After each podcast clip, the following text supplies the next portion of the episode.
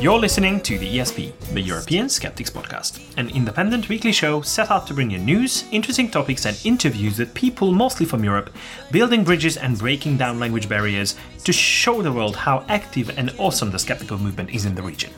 This is episode 390. I'm your host, András Pinter, and joining me for the show is my co-host, Pontus Böckman. See ya! Hey son, have you thought about one thing, András? What is... that. Just because they changed the dates for QED, brought it 1 month earlier than last year, it will not be the 400th episode when we record at QED. They did it just to spite us. But we will be there anyway, and we will have a fantastic time. Everybody, I'm really getting psyched now. I mean, this is the highlight of the year always, but now it's getting closer and closer. It's going to be fun. Fantastic. Yeah. Mm-hmm. Okay. So... Is it confirmed? Are we having a live recording? No, but we will have a recording. Whatever happens, if we don't get onto the podcast track, we are just finding a quiet place for ourselves and record there. Yeah, okay, that's a good plan. Everybody's welcome anyway, so that's good. Yeah, but we wouldn't mind, I'm not sure anyone's listening of the organizing team, we wouldn't mind being on the podcast track though, but yeah. Yeah, well, we have been for the last couple of ones and it usually comes together quite late in the game, so I think it'll happen. We'll see, or we'll make something happen on our own. Yep. But because we love to meet our listeners, of course, in person. That's one of the reasons that QED is so fantastic. But we do also get some listener feedback normally when we are not at QED. So there was one a couple actually, but there was one that came regarding my take on the burning of the Quran last week. Ooh. Yeah. So I understand. It is complicated topic, but some people felt that. I was criticizing the burning of the holy book, right? So I was not taking a strong enough stance for free speech and the necessity to criticize religion. So I just tried to make my position clearer because there's so many angles to this. So first of all, I do strongly advocate criticizing a religion. So in fact, I do this almost every week on this show. So that shouldn't come as a surprise to anybody. I tend to focus on Christianity and Catholic Church because that's more relevant to our part of the world here in Europe. I am also 100% against any heresy laws that would make burning of the Quran illegal. And I think I said so last week as well. That's not acceptable. You can't have heresy laws. But before you decide to burn a Quran, you have to really make up your mind. What is it that you're trying to achieve? If your goal is to convince people that Islam is bad, burning the book will not achieve that. That is my opinion. I don't think that it'll help in that respect.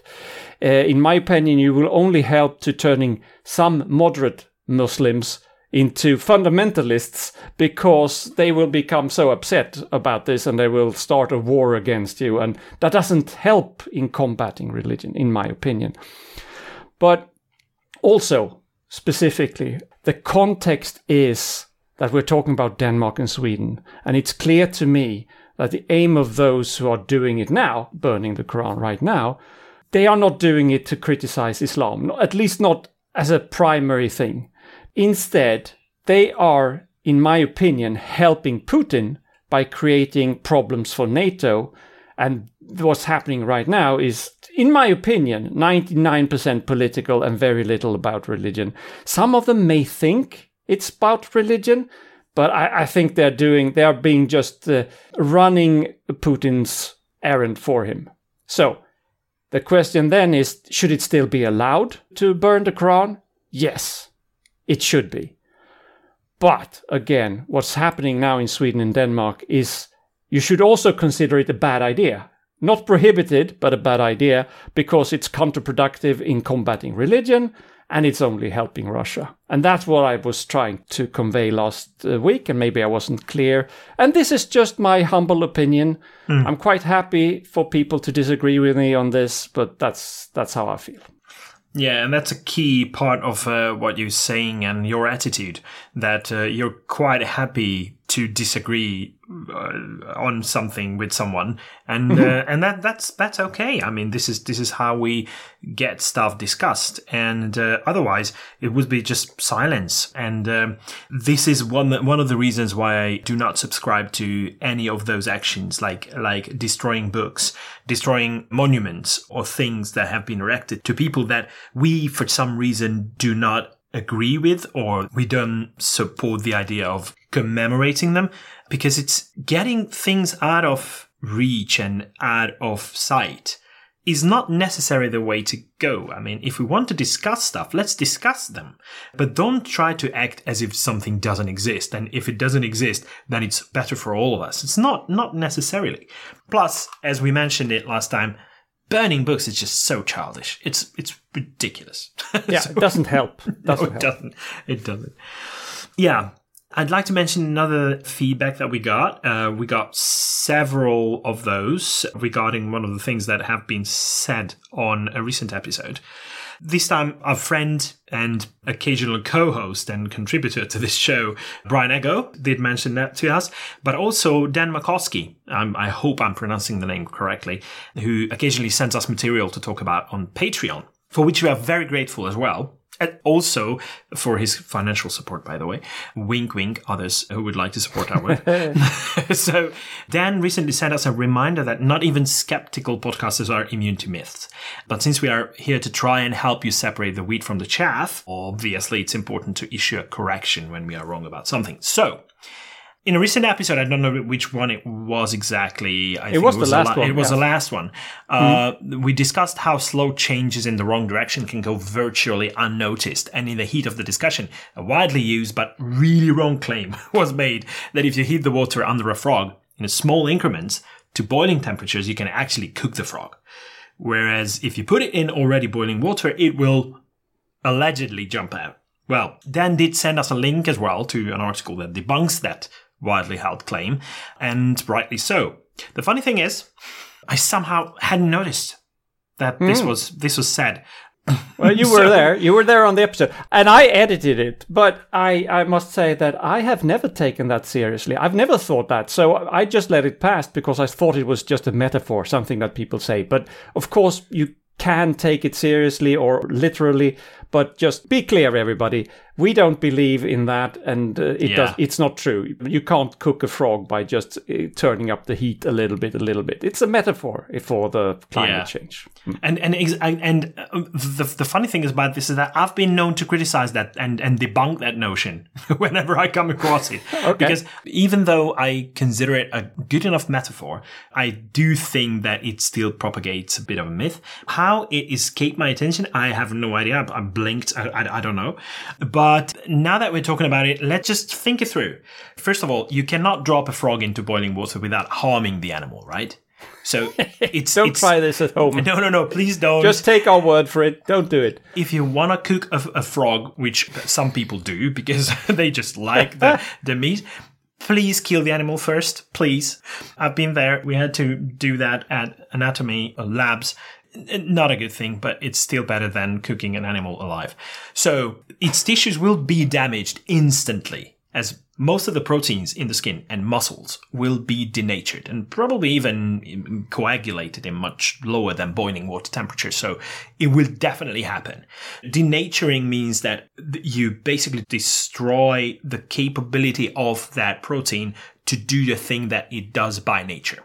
And coagulation is when particles of those molecules start clinging together and they stick together. Obviously, that's what happens when, for example, you cook meat or you cook an egg. Boil an egg. Yeah.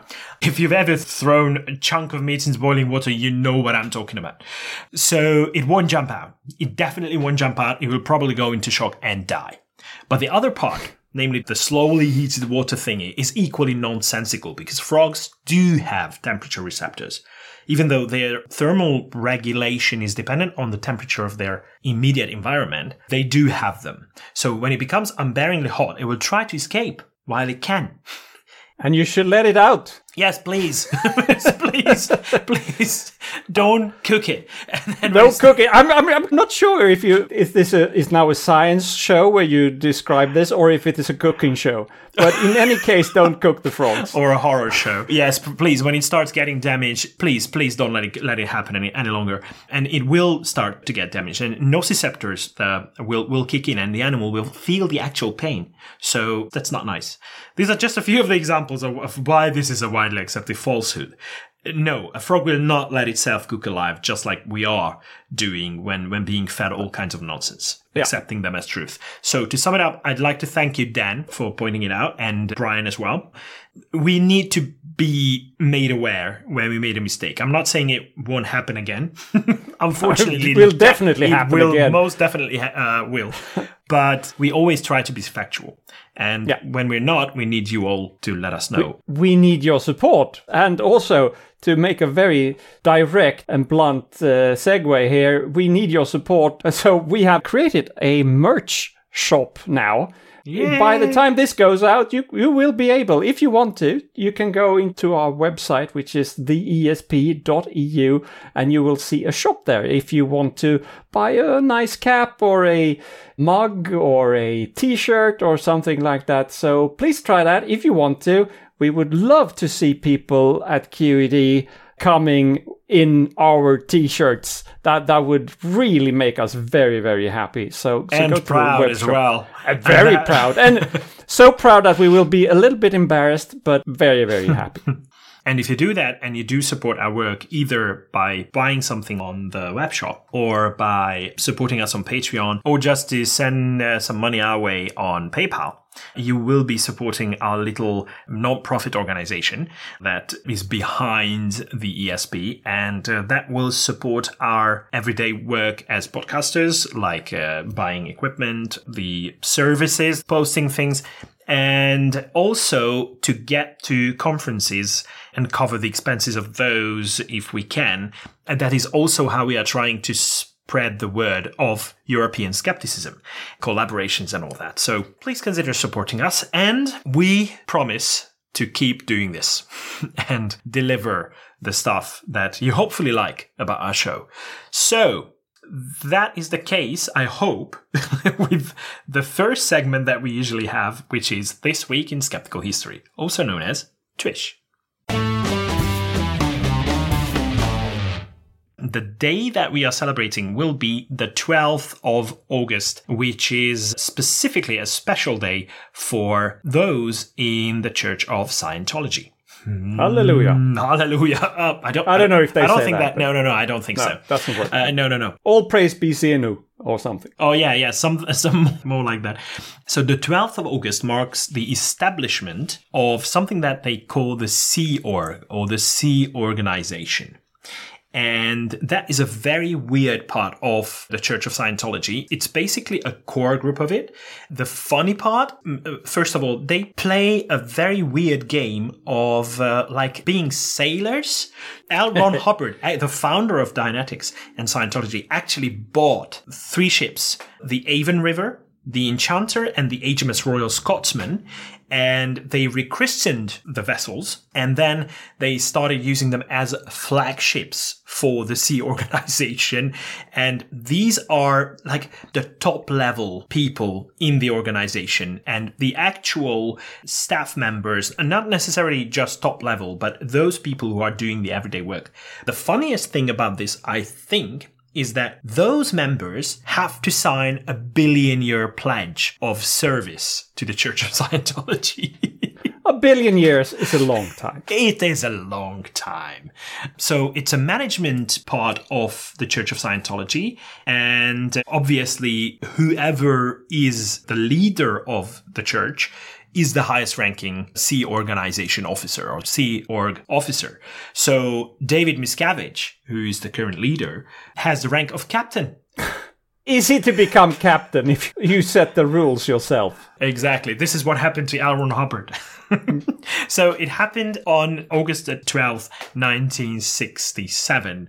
And I think this is a good enough reason for this to be featured on This Week in Skeptical History, because it's just so nonsensical. And if we started to go into the details of how it all came about, that billion years of service pledge, well, it all starts with the Galactic Confederacy and the tyrant named Xenu and all that. So I think we would. It's just ridiculous. But well, I would say that about the whole Church of Scientology as well, if it wasn't a terribly frightening organization at the same time. Yeah, with all the control and surveillance and everything towards their members. So yes, the Sea Org is celebrated. Actually, that is called the Sea Org Day, the 12th of August. Yeah. Well, with one church organization to the other, I can't wait to hear how Pontus spoke the Pope. Okay, yes, just a short one this time. Last week was World Youth Day, or World Youth Week, depending on how you define a day. And that was the whole thing, I imagine. I'm just going to highlight one thing, and that's what happened on the plane when Frankie returned home from Portugal. As we have described before, he was joined by a number of journalists who are paying quite big money for the privilege to talk to him while they're traveling back. They have a chance to meet him a little bit more intimately. Intimately?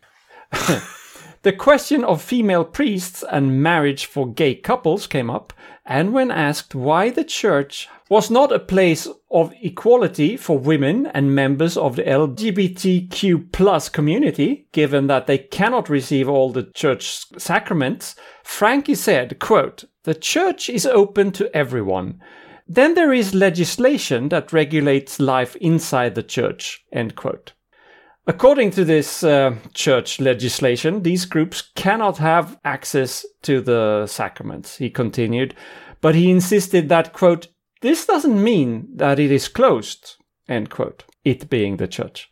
So, the short of it is, sure, they're all welcome and shouldn't feel rejected, but they will always be second-grade members, because reasons. So, you should all remember that before you talk about Frankie as the, quote, progressive Pope.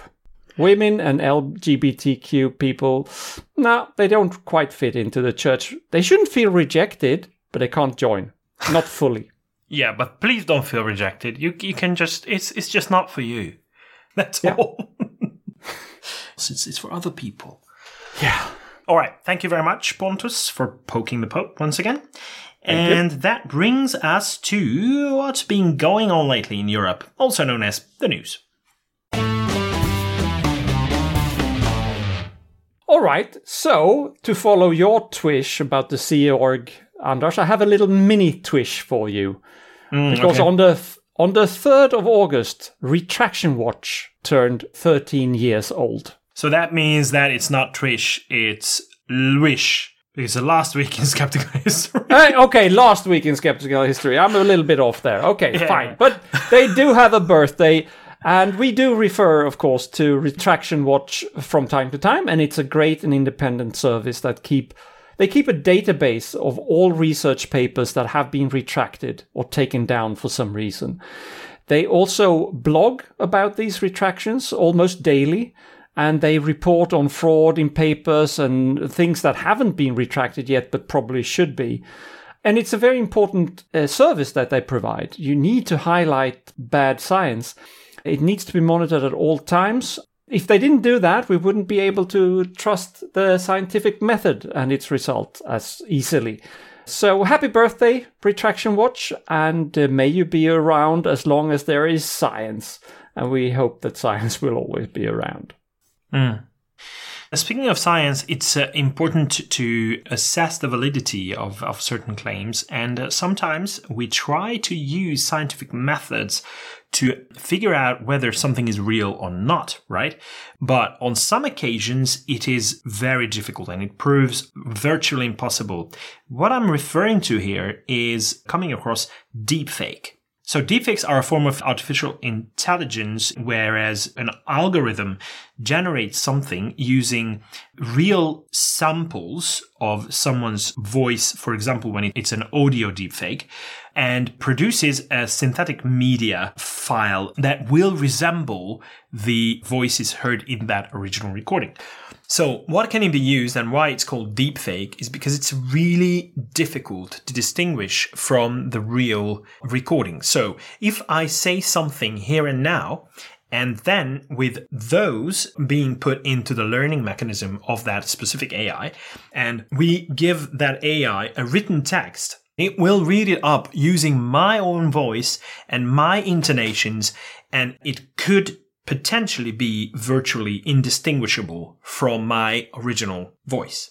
Okay, so a lot of studies have been published recently about that because it's an increasingly important problem to tackle. The University College London researchers did a very new thing in that regard because they not only did it in English, but they use it in another language, and that is Mandarin.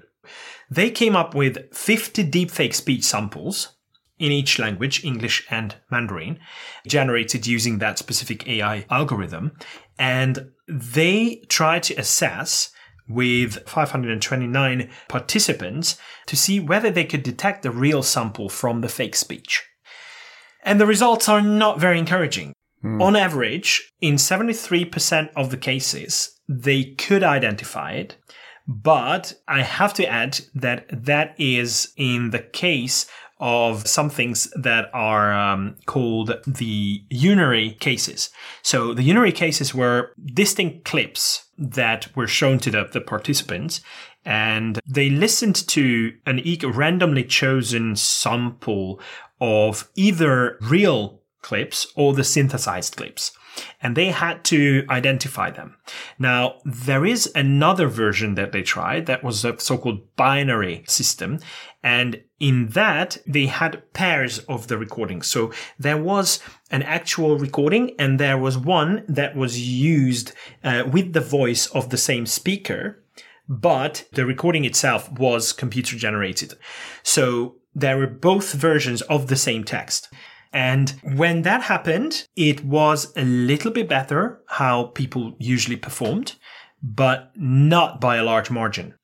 And that is something that we need to be thinking about very hard. And the other problem is that they tried to train people by way of familiarization. The deepfakes have specific characteristics that you can look out for when you try to assess whether it is real or it is deepfake. But unfortunately, the detection accuracy was not increased by a large margin. It was like 3.85% on average. And that's not a great increase. That means that still, even with that kind of training, we could still expect about an 80% of hits when it comes to trying to assess whether something is deepfake. That means that in 1 out of 10 cases, you would not be able to detect that. And that is a huge potential for deepfakes and people who would like to convince you that someone has said something that is probably not so. And that can have a lot of implications, from like authorizing things with your voice. And well, that is a great issue when it happens. And the other thing is when politicians are thought to have said something that they never, ever said in real life. And that could make a difference in the outcomes of political elections as well. So in the long run, that could affect the direction that a country is going towards. Those are just a couple of examples, but this is food for thought. And this is why we are not very good at that, apparently. And I understand when someone thinks that, oh, it's not that bad, it's 73% already, but it still means that in 27% of the cases, it will not happen. And that is a lot, considering how much deepfake content we can come across online. So that is a big issue. And I think we should all be on the lookout for publications like this, because it's important for the future of humanity. And I'm not exaggerating here. This is important. Yeah, but there are two things to add to this, really. First of all, in these tests, the participants knew that they were trying to separate fake from real. And in normal situations, you're not aware of it. You don't expect the deep fakes. So you're not even on your guard.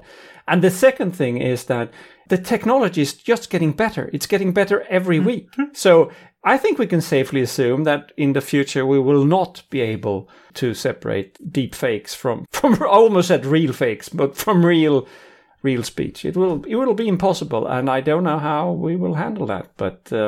The experts argue in a lot of the cases that we should probably try to catch up with algorithms that can do it for us.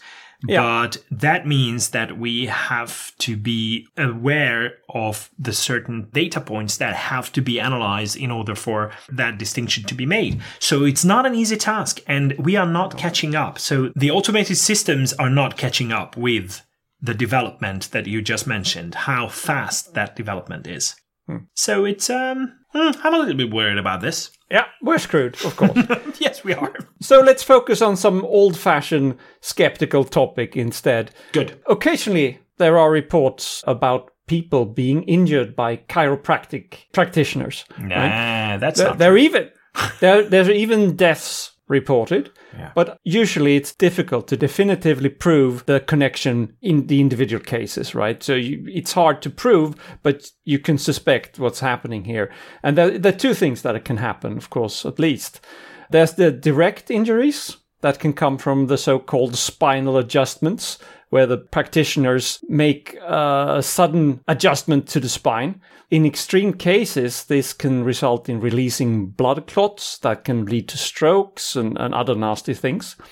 But there's also indirect harm where chiropractors, because of their background and because chiropractic is not really based in any science, but it's a pseudoscience, a lot of chiropractors are opposing vaccinations and water fluoridations and things that we know are good. So that's the indirect harm. So that's bad, right? But then you will probably be very happy to hear that the World Federation of Chiropractic, or the WFC, has now launched a new global patient safety, they call it GPS, they didn't realize that acronym was already taken. They call it, so the Global Patient Safety Initiative. And at first glance, it seems to be full of good intentions. The WFC's Secretary General, Professor Richard Brown, said that, quote, "It is important that we do as much as possible to inform ourselves in relation to the risks and benefits of chiropractic treatments and related activities," end quote. And then he went on to say that this initiative, quote, "will highlight key areas of patient safety to support chiropractors, build and strengthen the existing safety culture, and help to meet the expectations of patients and the public," end quote. All good then. Right. Not so fast. Not so fast. Our good friend Edzard Ernst pointed out the following things. If you look at this is pretty obvious. They're not suggesting any monitoring system, and that it doesn't exist today either, to keep track of adverse effects. So without that... That's very scientific. No, you can't track patient safety then. Yeah. If you don't track it, if you don't keep a record... The next thing is that they claim that they, quote, "know that serious adverse events are rare," end quote. So then Edzard says, well, how do you know that? Since you're not keeping any records, how do you know how rare they are? And that's a very accurate expression as well, that they are rare. Again, not scientific. Yeah. The next thing is that they refer to an existing safety culture, quote unquote. Edzard Ernst again calls this, quote, "wishful thinking and far from reality," end quote. It is simply not true. We've seen this before. When something bad happens, the chiropractic community is never focused on making sure that there's no repeat of the issues. What they usually focus on is that people still think of chiropractic as safe and effective. And they never go on to prove it. They just want people to think that. So this is more of a PR maneuver than anything else. Yeah. They are not focused on testing the efficacy, and they're not focused on monitoring the safety of their procedures. They just issued some sort of statement, trying to make the impression that they are. Yeah, they're masquerading as those who are keen on quality control, because that is like the cultural environment that they try to do this. But it's just not real quality control. If you want to really make sure that you have quality control over your actions and over the profession that you are overseeing, there are certain scientific methods that you can provide everyone with that. But if you don't apply those methods, then you're just, it's just make-believe. It's just acting.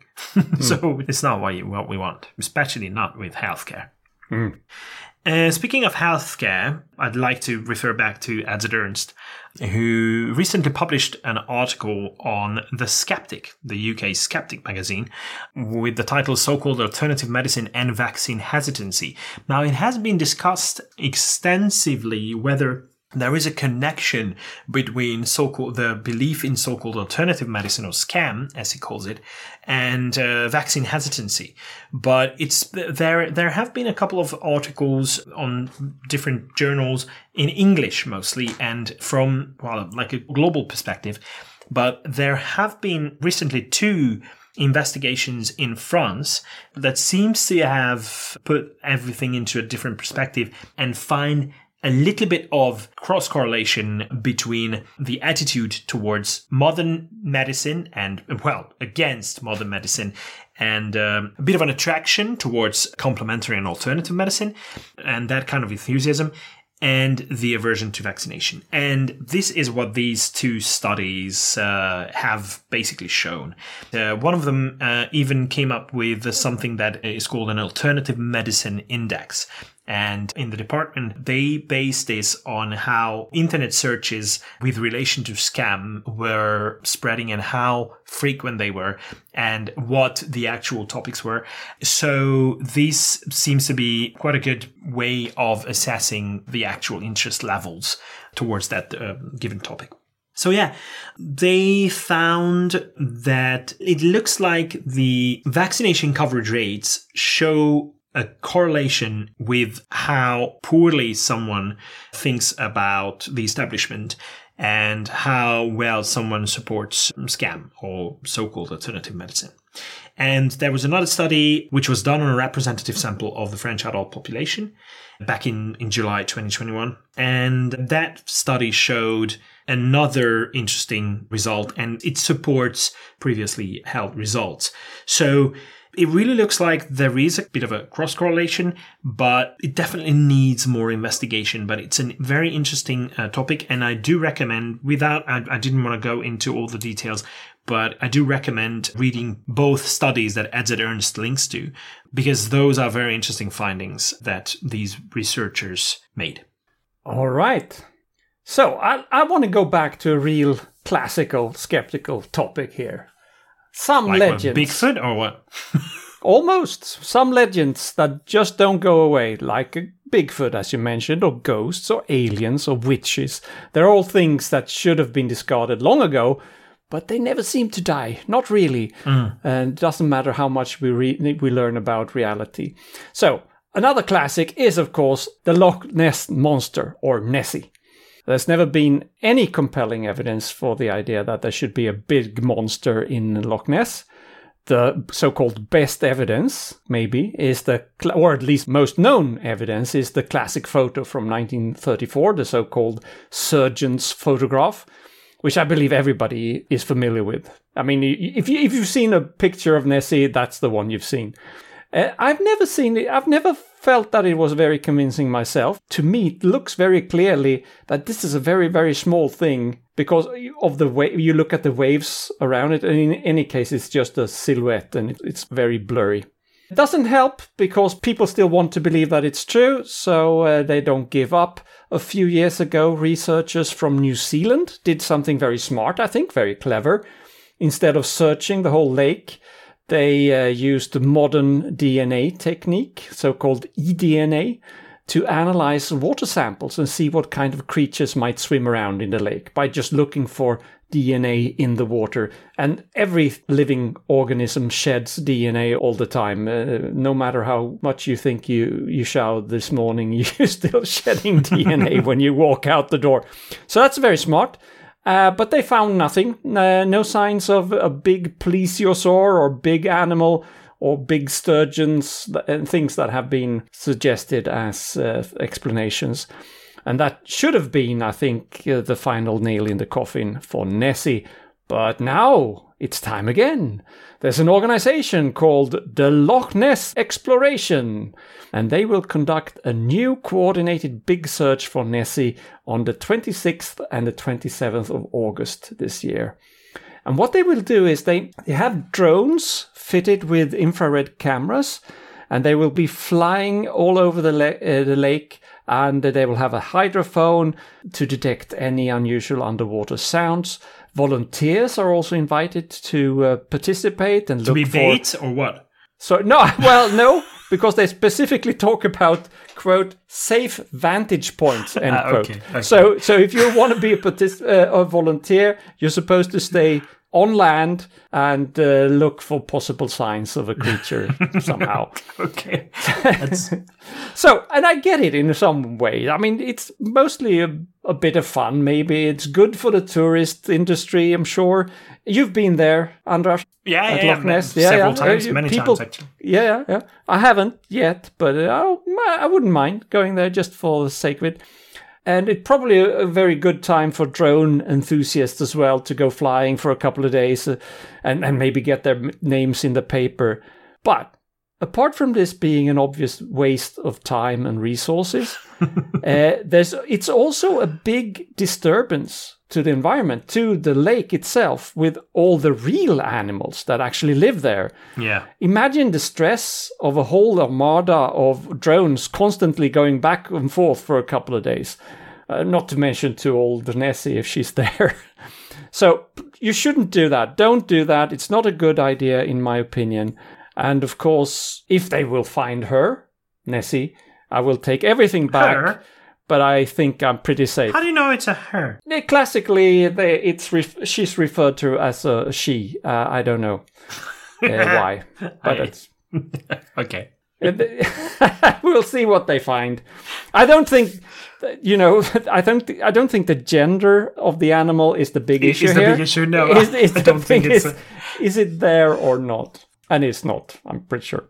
Yeah, but you know what? I have mixed feelings about this because part of me wants the following to happen.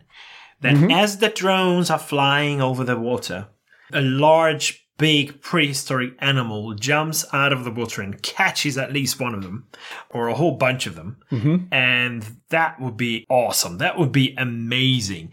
Just like it would be absolutely amazing to meet aliens here on Earth and be assured that they visit us. But it had no.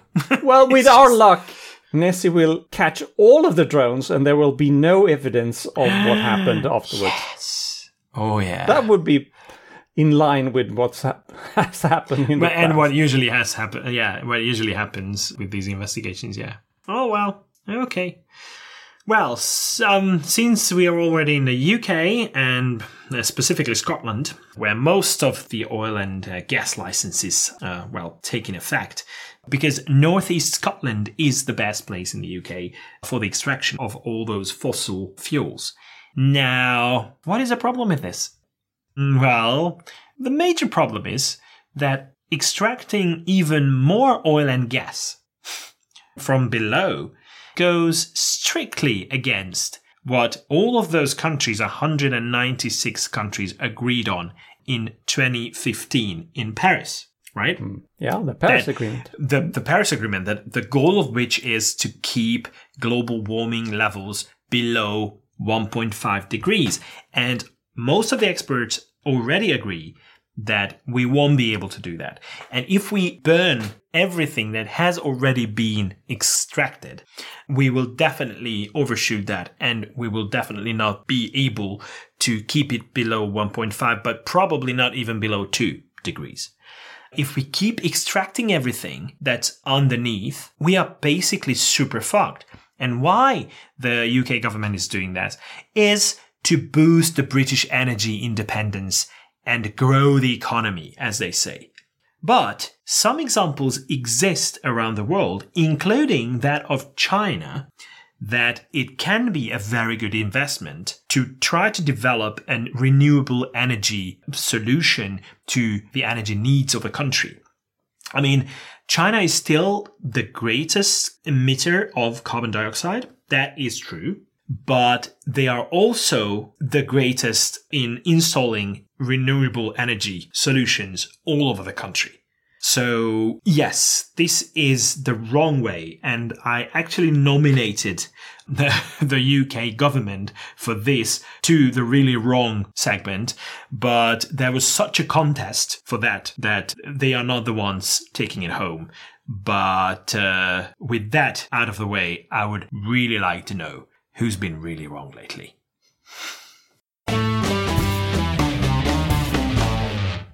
Yes, so this one was sent in by listener Irving from Ireland. Thank you very much for that. But there's a conspiracy theorist called Gemma O'Doherty. Actually, we should start the story going back all the way to 2017. In 2017, there was a Lidl supermarket advert on TV showing a mixed-race couple. And O'Doherty tweeted about this at the time, and she was sparking a full-blown hate campaign against this very real-life couple and their son, who was only 22 months old at the time. The campaign against them built on the so-called replacement conspiracy theory. I don't think we've talked a lot about that on this show, but it's pretty well known. That's the point of that is that there's supposed to be some sort of plan to replace the existing population in Europe or in the US or wherever you're talking about with foreigners or, let's put it bluntly, non-white people. Despicable, racist, total nonsense. But this campaign ended with the couple actually decided to leave Ireland and return to England, where they had come from in the beginning. So really terrible. But that was 6 years ago. But O'Doherty is still at it. She is the editor of a conspiracy theory newspaper called The Irish Light. Her latest adventure is that she has, through articles in this paper, whipped up a posse of followers against a woman called, I'm not sure how to pronounce that first name, Edel Campbell. Anyway, she accuses Campbell of, quote, outrageous lies and that she's mentally unstable and that she's involved in a massive fraud. And why is that, you may ask? Well, Edel Campbell's son figured in an article in the Irish Light, and that article listed a number of people that O'Doherty says died from getting vaccinated against COVID. Some of the people in this article died in reality from other causes. One drowned in a pool. It's not necessarily due to vaccination. One died from a head injury, and a third one died from meningitis. Campbell's son also died from something completely different, and also he was in fact not even vaccinated against COVID. The abuse started because Campbell was very, very vocal about that the COVID vaccine had nothing to do with her son's death. And that's when the harassment started. The latest development now is that Campbell has brought a civil suit against O'Doherty, which I hope is successful. Campbell's lawyer has also now become the target of O'Doherty's fans, if we call them fans, and he has received death threats. So very, very nasty business. And for spreading conspiracy theories left, right and center and for harassing people who dares to speak up against her or defend themselves, Gemma O'Doherty gets this prize for being really wrong. And rightly so. Well, yeah. I should say, well-deserved. Yes. Thank you very much for that, Pontus. And that basically brings us to the end of today's episode. But before we go, obviously, we need a quote. Today's quote will be by Stephen Fry, who's a British writer, comedian, actor, broadcaster, director, and just awesome guy. All out, wonderful person. Awesome guy. He said this about science. You will hear things like, science doesn't know everything. Well, of course science doesn't know everything, but because science doesn't know everything, that doesn't mean science knows nothing. Science knows enough for us to be watched by a few million people now on television, for these lights to be working, for quite extraordinary miracles to have taken place in terms of the harnessing of the physical world and our dim approaches towards understanding it. Very good. I have never heard or seen Stephen Fry do anything that I do not approve of. So I'm not surprised that this is a good quote. No, there might be things. I'm not saying has no faults at all. Very correct phrasing. Yes, but I'm saying I have always been very happy when I've seen or heard him do anything. Yeah. So that's good. Likewise. Great guy. So please, if someone knows something that might change that for either of us, please send it our way. Or don't. I probably want to be ignorant about them. I don't know. He's one of my heroes. Come on. But that really concludes our show, which was unfortunately one that we had to do without the presence of Onika. Yeah, we miss her, of course. She is not feeling quite well. Most importantly, her voice is not really collaborating, so she couldn't join us today. Yeah, which is not very helpful when we're doing basically a radio show. We really hope that Onika can join us next week with her voice fully recovered. So get well, Onika. And I'd like to thank you for being here today, Pontus. Thank you. And many thanks to our listeners as well for tuning in. Please keep doing so. And until next week, goodbye. Hello. Vislát. Tschüss.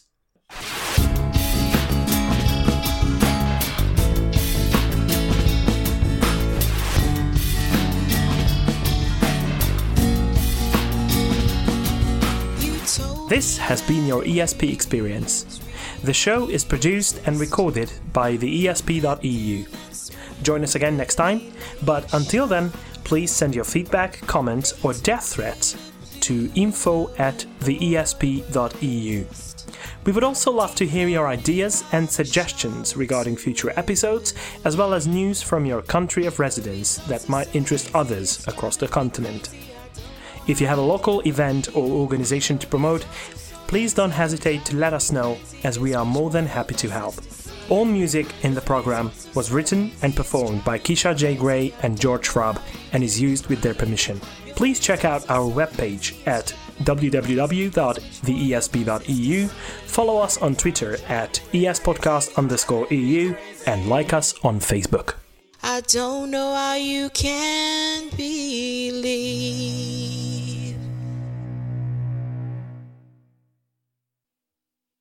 Try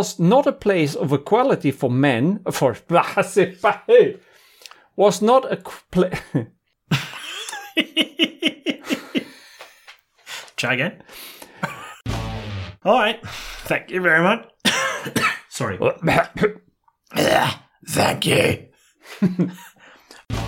Locations are for getting them out of the top layers or out of those layers that line behind the top layers. No, whatever. So, extract them. Oh, that was a good thing that I had that coffee after dinner. Now I don't know when I'm going to be able to go to sleep. Let me try one thing. Hang on. What's happening? 1, 2, 3. Can you hear me now? Yeah, I can. Yeah.